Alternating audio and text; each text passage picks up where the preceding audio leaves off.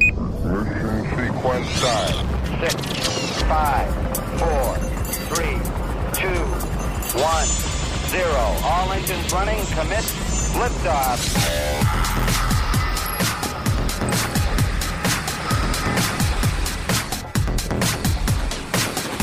Hey, good, good afternoon and welcome to SWAT Radio. It's Doug McCary of His Life Ministries. I'm glad you can join us on this Thursday, May 26th. Hard to believe it's a steamy 90 degrees here in Jacksonville.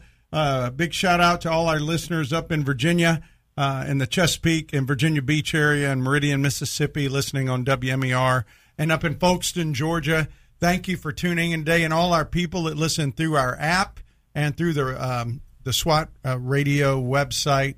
Appreciate you listening and all the emails you send, uh, especially with everything going on. We still are uh, struggling with what happened out in Uvalde um, uh, just a couple of days ago, and uh, it's just really, really a sad time. And our country uh, needs prayer. Our country needs repentance, and we need people who serve the public in office, like my friend Steve Toth, who is a state representative out in Texas in District 15. And uh, Steve uh, and I met in the Woodlands. Uh, it's been, it was a long time ago. He's an ordained minister. Uh, was uh, at Woods Edge Community Church. He was a teaching elder where I met him there and he's also chairman of the board of an organization called Mighty Oaks, which ministers to veterans with PTSD, which that's very uh, important to me because I'm a Marine and uh, know a lot of Marines that have struggled with that. And I'm just real excited to have uh, my friend and uh, Texas Representative uh, Steve Toth on the line. Steve, welcome to SWAT Radio. Great to be with you, Doug. How have you been, brother? A long. I've been great. It's a long time. You know, it's amazing how you know I we were connected, and then our our paths kind of went apart when we moved back to Florida. And I remember talking to you, and you were really trying to decide about politics and whether you jump in or not. I know you just wanted to make a difference, and from the people I've talked to, you are making a difference. And uh, boy, you sure made a difference in Chad Robichaux's life and I'm I'm excited to talk to you about that. But first, I want to talk to you about Steve. You know, you Steve, and how you uh, how did you come to faith? Like, how did that happen for you? Did you grow up in a Christian home, or did you grow up in a home where it wasn't there, and God just grabbed you out of the world? Tell us about Steve's journey of faith, real quick. You didn't tell me that I was going to talk about this, so I don't have any really cool stories for you. I can't tell you about the addict or anything like that, but um, I actually was brought up in a house of faith where my mom and dad loved the Lord. I was the youngest of six, but I was the last one to come to faith. And um, man, Doug, I still remember this day like it was yesterday. It was uh, it was June 1976. I was on a beach in Upper Saranac Lake in the Adirondacks at a Young Life camp, and our small group leader he um, picked me first and he said, Steve, if you die tomorrow, what would happen to you? And I said, Well, I'd go to heaven. And he said, Why? And I said, Well, I'm basically a good kid. And um, um, I do good things. And so the the guy opens his Bible up to Romans three twenty three, and he said, "Steve, will you read that for me?" I said, "Sure." It says all have sin and fall short of the glory of God. And then he turns a couple pages over and he says, read Romans 6.23. I said, sure. It says, for the wages of sin is death, but the free gift of God is eternal life through our Lord and Savior Jesus Christ. And he said, Steve, if you died right now, would you go to heaven? And I can remember just fighting back the tears. The Holy Spirit was just so pressing in on me, mm. you know, to relinquish my pride and uh, to admit that I was a sinner in need of a holy God to forgive me and and bring me into a relationship with Him. But I fought it for another year, Doug. Stupidly. You stiff armed God. Uh, you were stiff arming him. yeah, but you know He's gracious and kind, and in spite of all our flaws and stupidity and pride, he just continues to wait and hold out hold out his hand for us to just ask for him to come and and uh, redeem us, save mm. us, heal us, forgive mm. us. Well, I, I know uh, that when you and I used to meet in the woodlands, we, we would meet for breakfast and we would talk about just making a difference in the world in which we live. And, you know, I haven't really talked to you in the last couple of years. Uh, actually, as we've gone through the whole COVID uh, debacle and all the vaccine mandates and all this stuff, and, and the way our, our world has deteriorated. Uh, Steve, just tell me your perspective. You're serving in the this Texas uh, House of Representatives out there, and doing right. so as a believer, as somebody who cares deeply and primarily about the love of Christ. But you also see the deterioration of our culture. Does Romans one come to mind when you look at our world? It really does. And the sad thing about Romans one is that you know Paul I think the key thing about Romans 1, and one of the things that I love the most about it is that Paul mentions, you know, in, in the, the bottom of the chapter, um, all these egregious, terrible sins. And then he says, and such were some of you, past tense, right? Mm-hmm. That, that, um, even though we're called to have a prophetic voice in this world to call sin sin, and if if we do that, then we're going to be at enmity with the world. They're going to hate us. They're not going to understand us. Hmm. But we're still called to love them, um, understanding that such were some of us, right? Mm-hmm. That God still called us into a relationship, but in the midst of that, we're supposed to have a prophetic voice that says very clearly, sin is sin. Hmm. And unfortunately, the pulpit in the United States has forgotten that. Anything that's deemed to be political you know, they're silent. Mm. Paul wasn't silent about any of that. I mean, look at everything he mentions there at the end of Romans 1, all those egregious sins that that um, are, are just you, you see in massive numbers today and, and at a pandemic rate, but the pulpit is silent. We don't hmm. want to do anything to offend lost people. Mm.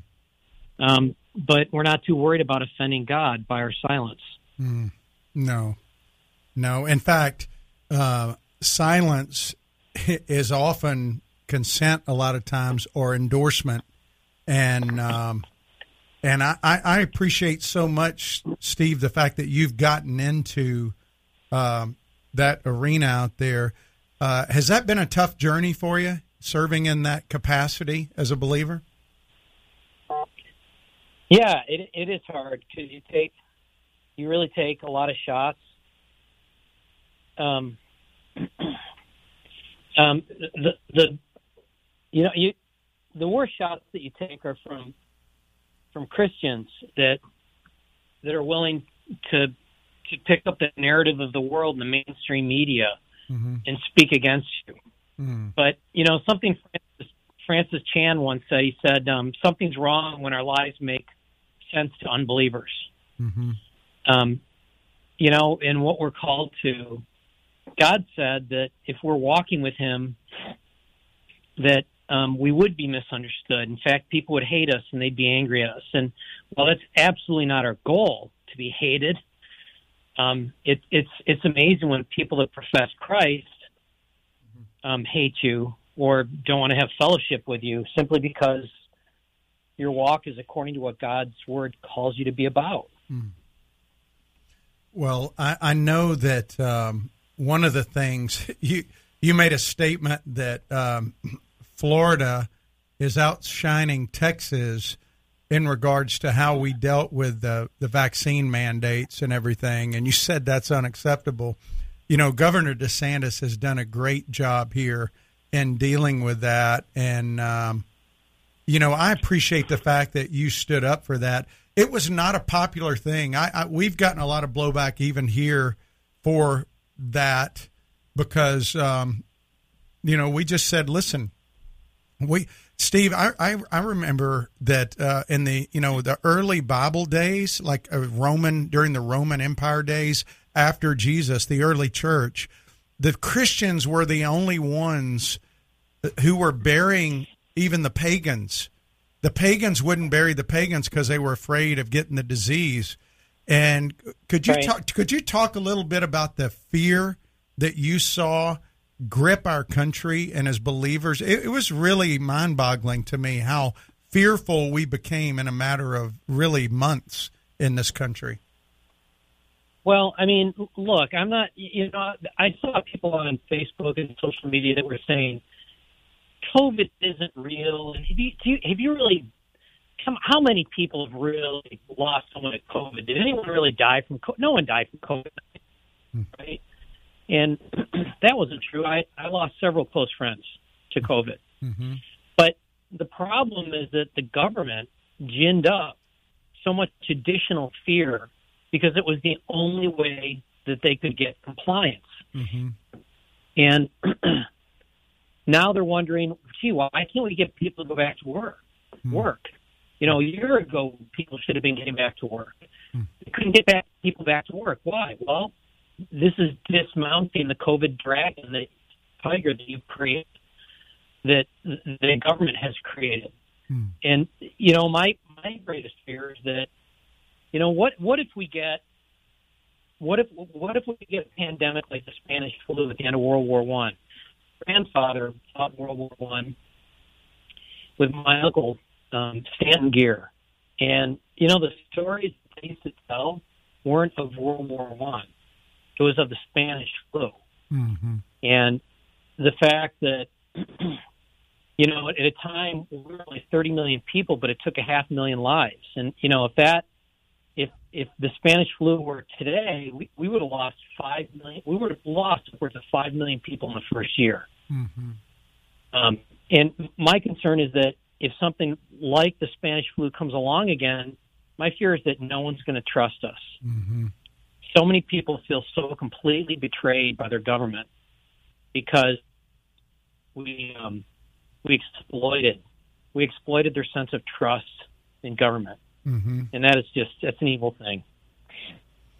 Well, you know, as you as you continue to do your work as a uh, state representative out there, you've also continued to represent Christ, and God brought you and and Chad Robichaux together. Chad um, is a guy who uh, served his country. He served his community. He was a law enforcement guy. He was a Marine recon guy. Uh, made multiple trips to Afghanistan, uh, but his life was falling apart.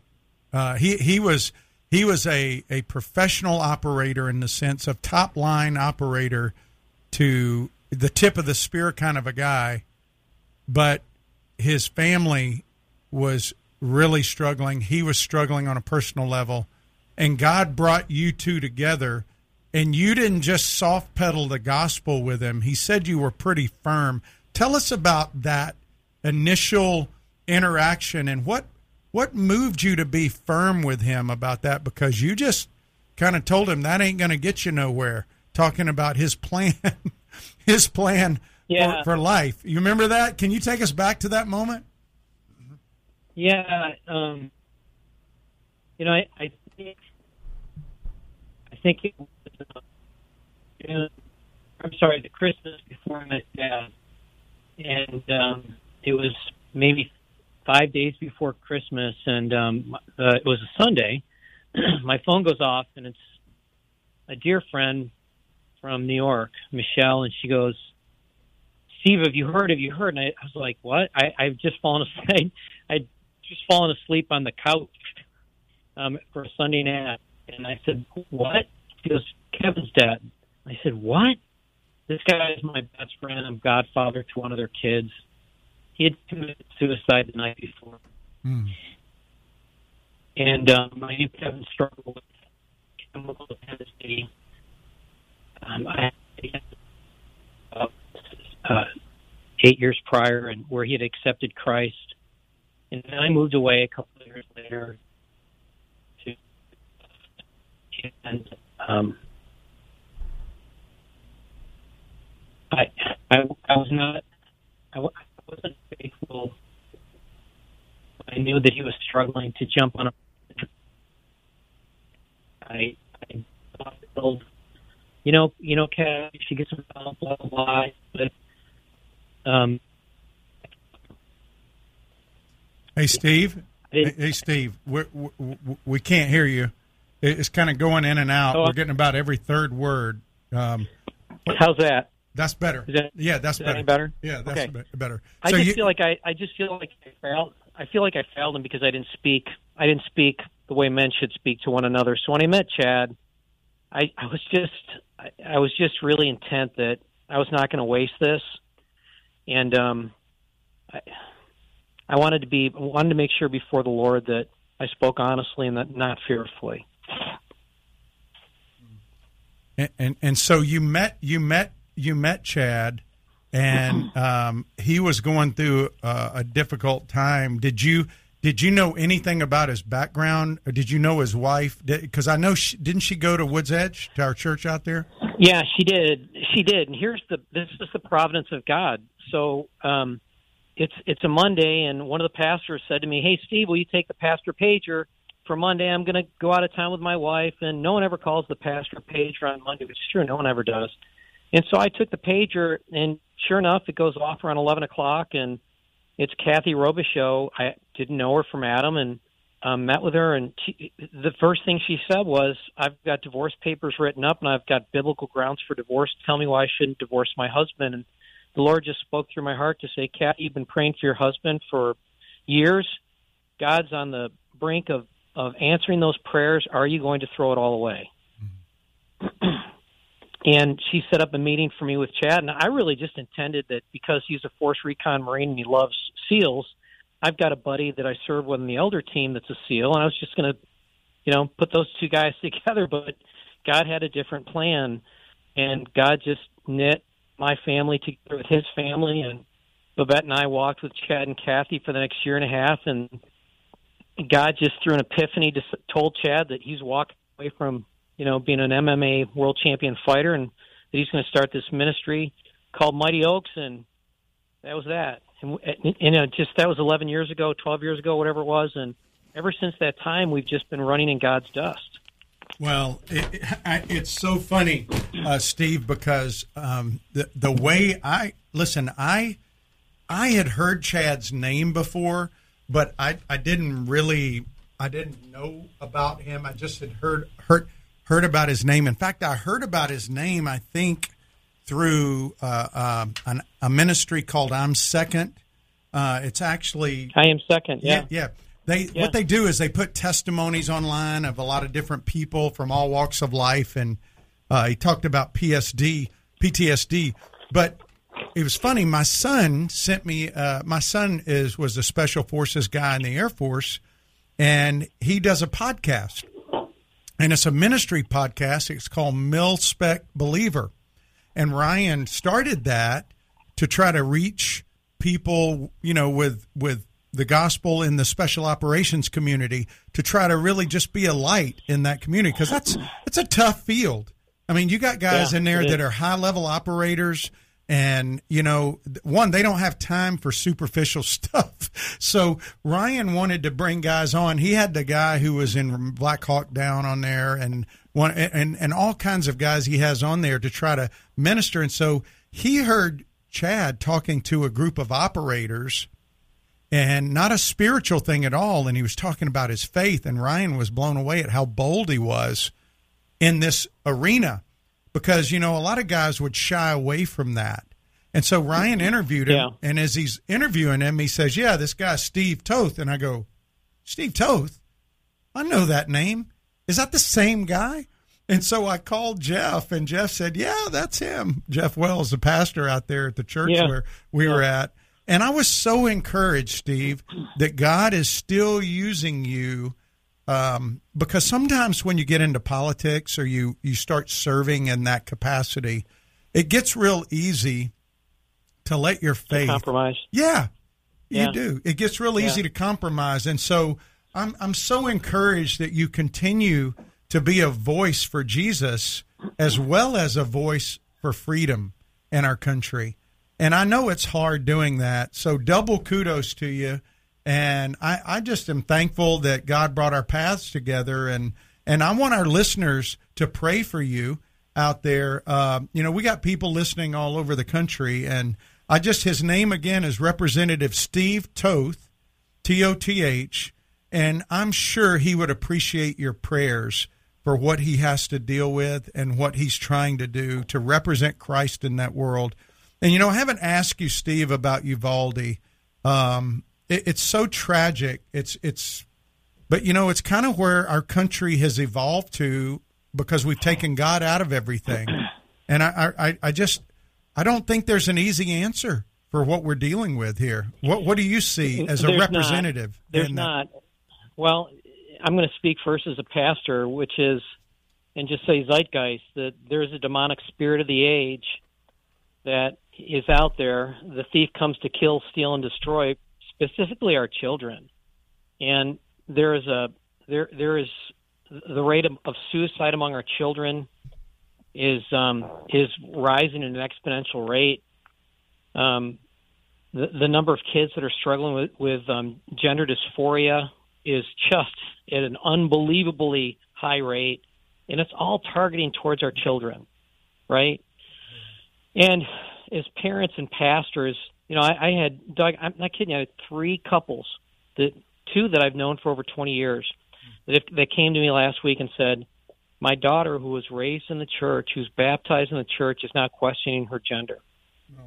There's a really good book out called Irreversible Damage that I'd encourage all parents to read. If you've got school age children, grandparents, if you've got little kids, get this book, Irreversible Damage.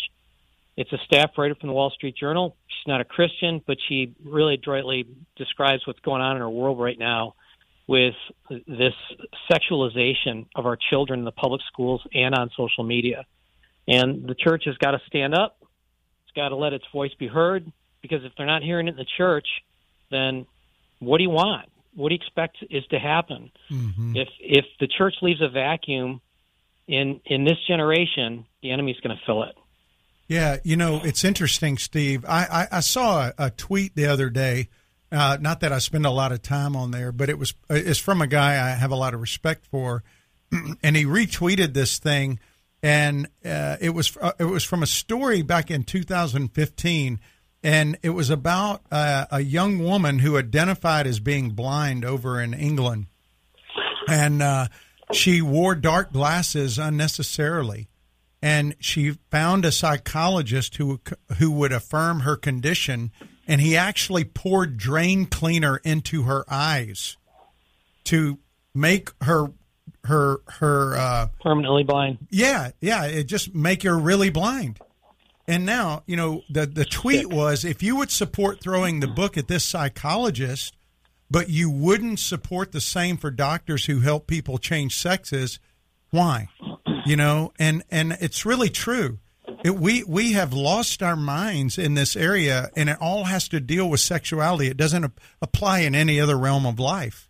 And wh- what are Yeah. you are you doing anything with the state? Is there anything that you guys are trying to do legislatively out there? I'm going to try and yeah, I'm going to try and I'm going to try and pass a bill next session that bans it until the child is is 21 for the si- very simple reason that that um, if you look at any studies from the United States or from Scandinavian nations, 80%, 80 plus percent of these kids desist from from um, their their gender dysphoria by the time they're 22 years of age. Um, yet, right now in the United States, we're telling physicians that if a child comes to you and wants, you know, to be um, affirmed as a girl when he's a biological boy, we're going to take your medical license away if you don't if you don't help that kid transition right away. I mean, it's just it's it's so it's just so ridiculous. And I had a constituent today get mad at me for not supporting this. To which and she said, you know, you you referred to gender dysphoria as a medical condition. Why why is it that you don't treat it like a medical condition? I said, well, look at the DSM five, the the the Diagnostic Statistical Manual of Mental Illness, and um, this was believed to be a mental illness. Um, why? Because it has it has a period of time um, that you you struggle with it, and, and then it passes um, in a, in a greater percentage than of those that that it stays with. That's why. And yet, we're going to encourage a kid to to ch- take um, take um, altering medications that will that will prohibit um, it, basically puberty blockers that will will block will block testosterone in your system, which keeps your bones from developing, keeps your organs from developing. It keeps everything about your body from developing. Um, if if a female takes it, her puberty, or I'm sorry, her period will stop within about six to nine months. Um, within six to nine months, too, she'll be sterilized, so she'll never be able to have a baby. Um, it's just, it's just, it, is sick that we're doing this, It is. and we're not doing anything to stop it. well, But again, if the pulpit's going to be silent, then America's lost yeah. Uh, because well, we can't fix this through legislation. Well, we, we can't. And uh, hey, Steve, our time with you has come to an end. But can I just say thank you for giving us some of the, your busy t- schedule today? And brother, I, I pray for you and everybody in our audience. I'm asking you to join me in praying for Representative Steve Toth. Steve, thank you for serving not only your constituents but for Christ, for serving him out there. Doug, we it's so- continue to pray for you. Okay. Thank you, buddy. It's so good to catch up with you. Yeah, you, you. you too. God bless you. Hey, we're going to be right back with Chad Robichaux. Thank you for listening to SWAT Radio. We'll be right back after the news on more SWAT Radio.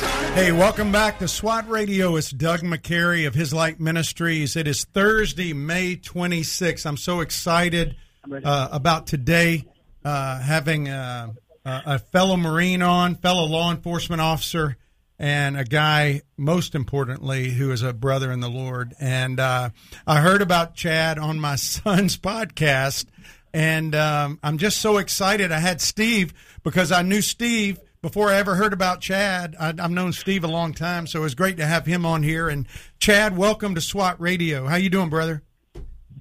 I'm doing really well. Thanks for having me on. I'm uh, over here at a basic reconnaissance course, the Marine Recon School in uh, Camp Hill, in California. Just got done speaking to a bunch of Marines, and uh, I just jumped off the 30 foot tower. So Hoorah!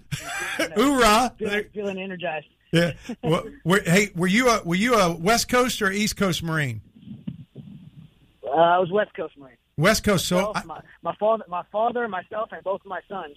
Okay. So so Chad, I was stationed at Yuma for a couple of years. I was a Harrier pilot out there, and uh, many times I was flying over uh, out near Camp Pendleton doing missions with you guys out there, and thinking I could solve a lot of the world's problems if I just deviate a little bit over Hollywood out there. What do you think? so, you there? Hello. Okay, I think we lost Chad. Uh, he may have. Uh, let's see if we lost him. We might have lost him. Uh, I know he's driving. Uh, okay. Hold on just a second. Steve's trying to get him back on. Yeah. Yeah, just hang up, Steve, and let him call back. Uh, anyway, Chad is. Uh, he was gracious enough to call in. He was speaking to Recon Marines. Chad uh, um, uh, is a guy who is a force recon marine. He was a former law enforcement officer, and um, he made eight tours over to Afghanistan. And uh, he's speaking to us by phone out in uh, California, but uh, he's kind of in and out. So uh, hopefully, Steve's getting him back on the line and uh, trying to get him so we can have him on here. Uh, I appreciate him calling in. He he is one busy guy. Just um, as you heard me share with Steve, and Steve shared earlier, Chad was a guy who was struggling with PTSD, and he had had another um, a- another friend who struggled with uh, PTSD, and um, just felt bad that he didn't call him. Um, and um, we, um, you know, we see so many guys um, like that in our country right now. Uh, 23 a day are taking their life, and that's one of the reasons that that Chad and his wife started this foundation called the Mighty Oaks. And you heard me mention that Steve is on the board of Mighty Oaks, and uh, it's it's a great organization that helps veterans. Chad, sorry we lost you, brother. Uh, I, I, I was making a joke about flying out there, and so I'm glad you're back on. Are you with us now? I, am good. I can hear you guys the whole time, but apparently can hear me. Okay. Um, well, that's all right. I was just I was just kind of telling everybody a little bit of your story. Uh, Chad, I heard you on uh, my son's podcast and, and reached out, and I so appreciate you jumping on here with us. Um, tell us real quick uh, serving as a Force Recon Marine, serving as a law enforcement officer, you see and do things that sometimes require some really tough things to process. And, um, and you didn't process it very well up front. And then God brought some people into your life, Steve Toth being one of them. Uh, how how did Jesus change how you process everything, Chad? You know, uh, just you know, the last few hours I just spoke to over fancy and they were saying doing a hard job you talked about. You know, uh, in the military, they really talk about four pillars of resiliency: mind, body, spirit, social. Being mentally tough, physically tough, socially around you know, surrounding yourself with the right people and having a strong spiritual foundation. So, uh, it, most of us, for, we will always have those three pillars, right? Be mentally tough, physically tough, surround ourselves with good people, but the spiritual pillar seems to be the consistent lacking one. And that was the case for my life, you know, with, uh, Strong those other areas. Almost cost everything. And it wasn't until, uh, you know, three years after my eighth deployment to Afghanistan, where I found myself battling with suicide, uh, debilitating panic attacks, and depression in the middle of divorce, that I made the decision to uh, to try to get help, and that led to me meeting with Steve, and Steve introduced me to the relationship with Christ, uh, and then mentored me for a period of a year in biblical living, and uh, helped me recalibrate my life systematically in the life I believe God created me to live, and, and through that I found restoration, hope, and and a new purpose, and that purpose really manifested for me. It's a deep burden in my heart to share what I discovered with others. And for the last 11 years, it's been a journey of just speaking about those pillars of resiliency and, and helping uh, the next generation of warriors understand what it means to have a, uh, relationship with Christ and how that can make you uh, not only resilient to the difficult jobs that we have to do, uh, but also be able to bounce back when we fall on our face and and uh, and, and find ourselves in hardship. And, and that's been my experience, and uh, I've been very blessed to, to share that with thousands of others. Again, just just here today at Helen with the Marines. Well, you know, you know, Chad, um, SWAT st- stands for Spiritual Warriors Advancing Truth. And one of the things that was frustrating to me coming out of the Marine Corps and even the FBI um, was in ministry, I found that there was not a lot of mission focus. Uh, in other words, I, I, there was a lot there was a lot of uh, of people just kind of I mean for for guys like you and me when, when we were given a mission th- there was no gray areas. You accomplished the mission. You drove toward the mission goal. And a lot of times in ministry people feel like well you have to check all the things that God's brought into your life like for me I love to shoot I still train people how to shoot I didn't have to check that and stop that just because I'm a minister now and I'm out there in the world doing that. I train people in how to do reactive shooting. I was talking to you about it this morning. Uh, I love doing that. And the same with you, God's given you a very special set of skills and circumstances and experiences. I mean, you're a world MMA champion. You are a recon Marine. And like you said, eight tours in Afghanistan. And you're a believer now being led by Jesus, But talk a little bit to that guy out there who's listening who thinks that just because he follows Jesus means he has to stop being a man. He has to stop doing manly things.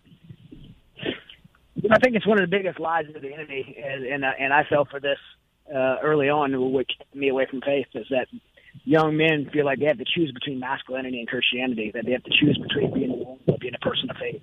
The two can't coexist.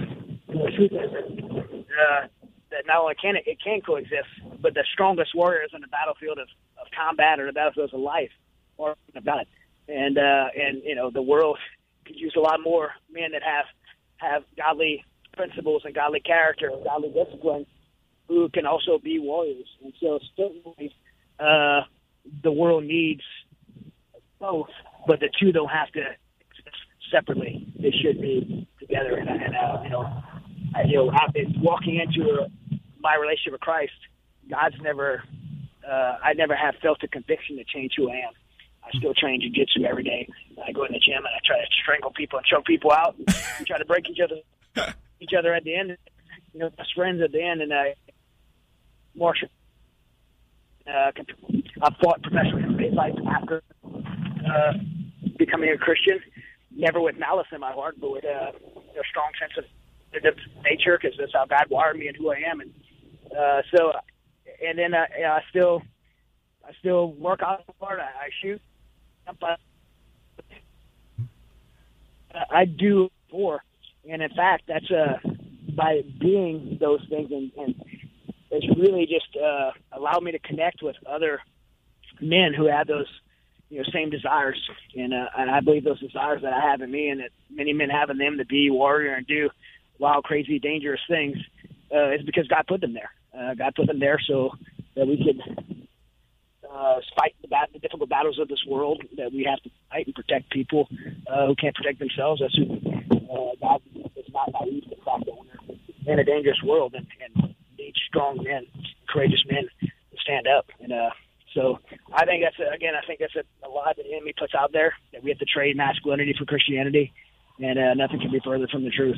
Well, I, I know that my son Ryan um, had you on his podcast last week, and Ryan is a TAC P in the Air Force, and uh, he, you know, he he heard you speak to a group of operators, and heard you talking about your relationship with Jesus on a on a podcast or in a, a, setting where it was only operators, it was not a spiritual thing. And you brought that into it, talking about that spiritual base that we were talking about earlier.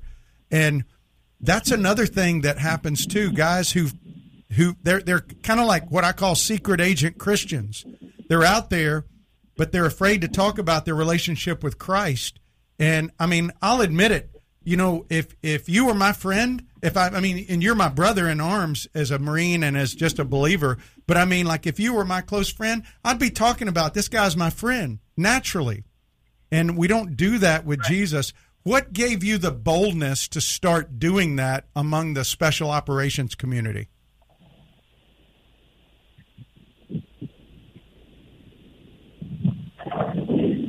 Chad, you there? You can still hear me, right? Yeah, I can hear you yeah, now. I'm here. Yeah, yeah. Yeah, um, you know, I uh, I love the guys from, and uh, I know that they're going to be doing hard things. I mean, that's what I'm telling you right now. I'm looking at a group of I'm looking at a group that uh, brand new candidates to the basic recon course. These guys are going to be the 20 percent of them that make it through the training are going to do some very very difficult things uh, in the jobs that they're chosen to do, and. uh I feel like because of the, the lessons that I've learned in my life, it's my responsibility to help prepare them, the next generation, to do those hard things. And how could I keep from them and not be honest with them about uh, my experiences of trying to do that job without Christ in my life, mm. and and how it negatively impacted me and created a hole inside of me that filled with hate and hate, hate and anger and bitterness and the darkness that took over me mm. and the contrast of that to when I did have Christ in my life. Mm. Uh, how could I not share that with them? I have to. I, I care about them. And I want the best for them, and I want them to not only be combat ready and, and amazing uh, war fighters to protect our nation and defend people around the world that can't defend themselves, but I want them to be able to come out on the other side of it better than I did the first time. And uh, so I have to tell them the truth about about Jesus, and uh, and it's because I care about them. And the same same in my personal life when I, you know, in my jiu-jitsu life, the guys I train on the mats with and and do jiu-jitsu, uh, be you know recon Marines or or maybe you know not in the military or anything, but they're going to have battles in their in their homes as as husbands and fathers and wives and parents and Hmm. Well, about right. Same things with them. Well, I know it, when you shared your testimony, you talked about having a wife who fought for you when you were weak, and um, and and now you're fighting for her, and you're fighting for other people with her, uh, with the Mighty Oaks Foundation. T- tell our listeners because we have a lot of guys who are former military that listen up in Virginia and Mississippi and and throughout Florida and Georgia. Um, tell them about Mighty Oaks. What what is, what Mighty Oaks is about, and what what what you your, vision is for the Mighty Oaks Foundation program you got. Well, 11 years ago, when uh, when when I got out of stepped out of the dark valley I was in and into a relationship with Christ, I uh, or 12 years ago, I uh, I realized only one that other people were dealing with the same things I dealt with, and God just put a burden on my heart to share what I discovered with others. And uh, we started the Mighty Oaks Foundation 11 years ago, and uh, and since then uh, we do several things. With, uh, one is our resiliency program, where I go do events like I did, go speak to active duty troops, and since then I've spoken to 250,000 active duty troops based around the world about suicide, uh, about depression, it's about uh, about resiliency and spirit and uh, I've given away 150,000 program called a legacy program, which is six days long. Active duty military come, veterans, spouses, first responders. It's free. Uh, when I say free, we pay, we pay for everything, including their travel. Uh, and we've had 4,300 graduates in the last 11 years, but we're doing about 1,000 per year now. And, uh, and we do about $6 million a year. Uh, that's all paid for by a grateful nation of people that support Mighty Oaks Foundation as a as a nonprofit, and uh, and you know it's just been incredible. Out of 400 graduates, we have so many uh, that have went on and discipled them to be able to pay it forward as well. And uh, in addition to that, we, because of successes we've had with faith-based solutions, making the veteran community uh, and, and depression and anxiety that uh, that people face, like PTSD, we've uh, I've been able to go to Washington D.C. and testify before Congress, you know, Senate hearings. And I was appointed as uh, under President Trump as the chairman of the faith-based uh, coalition for the White House, and uh, helped with the executive order to bring faith programs back into VA and DoD, as well as putting it uh, into the prevents bill. And uh, so we've been just incredibly successful. Well, uh, Mighty, the Mighty Oaks program, uh, you can go to Mighty Oaks, O A K S, plural, programs, plural, dot org, mightyoaksprograms.org, and you can apply. Uh, if you know somebody that struggles with PTSD, uh, active duty, or even out of uh, active duty, send them to that site. Send them to that. They they've got all kinds of resources there and um, it, it's a great program. They've done a lot of great work. And Chad, we really appreciate uh, what you do there. Now, I want to tell people that you are still doing some pretty amazing things in with some special operations friends of yours. And I don't want to say where you're going, but we we want to pray for you. Um, I, I do want to speak a little bit about something that you were a part of because I think it's so amazing. Uh, your your translator back in Afghanistan was one of the many victims that got left behind there when the what the pullout happened, and you, you couldn't really didn't want to leave him there because this guy was like your family, right over there. He took care of you, correct? Isn't that the way that relationship worked with a lot of guys Yeah. over there? With me, uh,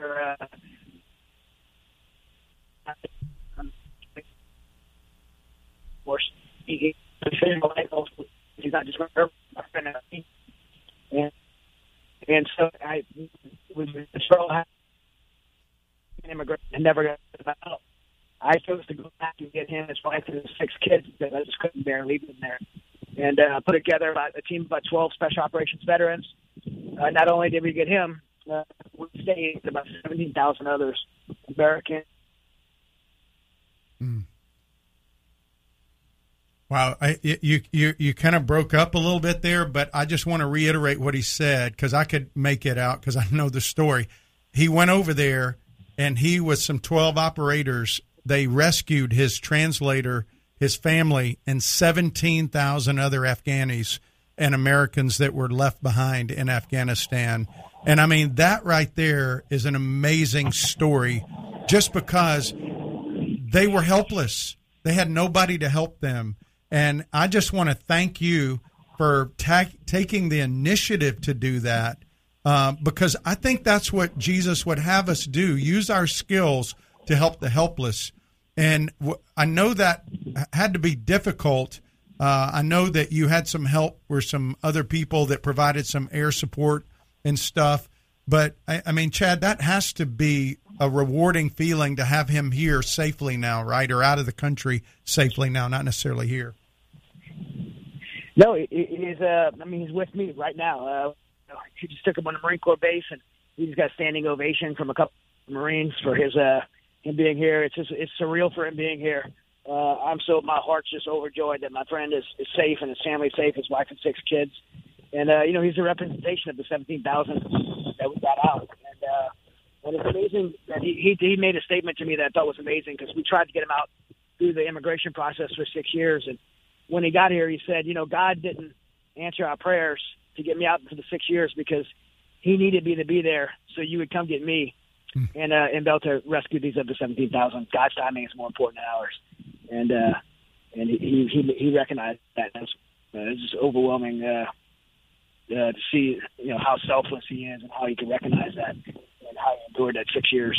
Well, did didn't didn't he did, didn't he just recently go to WoodsEdge Church, our church out in Texas? Didn't he just go there too? He did. Yeah. Yeah, he, he did. He, he's been uh, he's been uh, in fact it's three weeks in a row now. He's come to come to church church with me.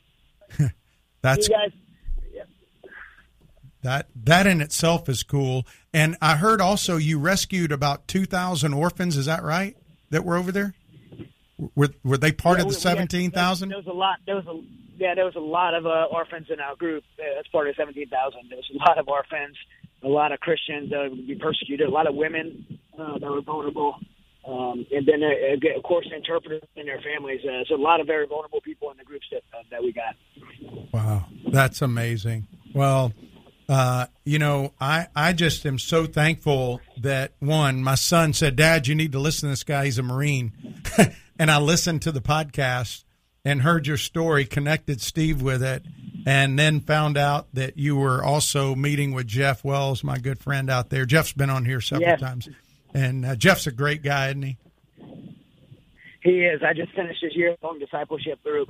He does for uh, for leaders, and uh, it was an incredible experience. And I've been very close to Jeff. Jeff commissioned by the OC ministry back 11 years ago, and uh, he's been a you know advisor and dear friend to me as well. Well, well, you you've you've got another one here in uh, Florida too. Uh, I'm so thankful for how God one rescued you 12 years ago um, from where you were, and you know just before you go, what would you say, Chad, to the guy out there who's who's a warrior, who doesn't know Jesus, who might be struggling and is afraid? Because he thinks maybe he's not good enough. He thinks maybe he's, you know, he just has all these ideas, but he's listening and his, his heart's hurt because he deals with PTSD. He deals with struggles and he doesn't know what to do with it because he's a warrior and he's afraid he's got to stop being a warrior to love Jesus. yeah, you know, I'd say, you know, to reject that lie, to understand that, uh, you know, if if you if you're feeling that void, that pe- that you are missing is that relationship with Christ. And uh, if you truly want to be a warrior, be everything that God created you to be, and be at the maximum, the most capable warrior, which is what all warriors want. Like you have to have that that spiritual pillar. You have to have that spiritual foundation, or or you know, it's going to be short lived. Uh, and I, I can tell you from my personal experience of seeing with the most amazing, the most amazing guys like uh, Navy Cross recipients and people who have done incredible things in the battlefield come home and fall and was a spiritual pillar, that, that spiritual foundation of Christ. And, uh, you know, we're never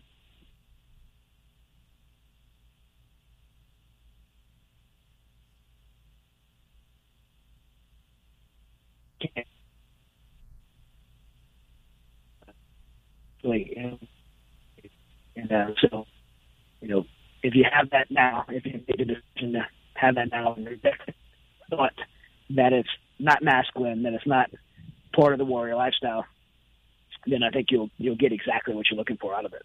Hmm. Well, hey, listen, I I want to thank you for for being on today. I know it was hard because you're kind of out there and you you you you kind of fit this in. And for our listeners, I know there's been some in and out, but overall, the message is you got a warrior who is, uh, I mean, he's a warrior's warrior, and he's saying that you don't have to check you, you don't have to check that at the door to be a Jesus follower. And I, I'm sure that you know you're going to continue to hear about Chad Robichaux and what he's doing for the Lord and what he's doing to help people because that's who he is. Chad, thank you.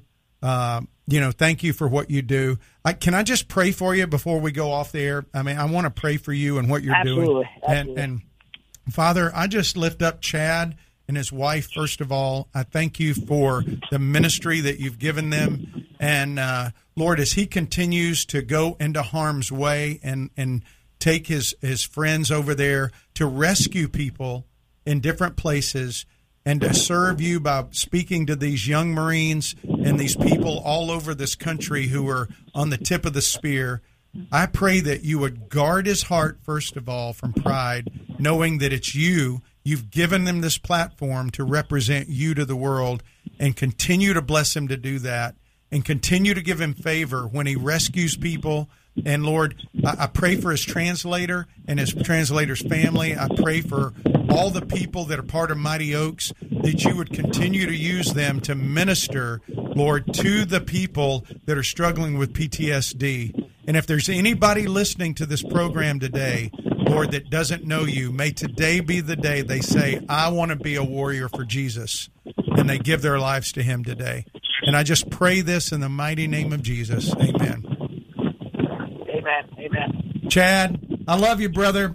Semper Fi. Love you, and thanks for having me on. Apologize for the for the reception. That no, that's all right. No apology needed.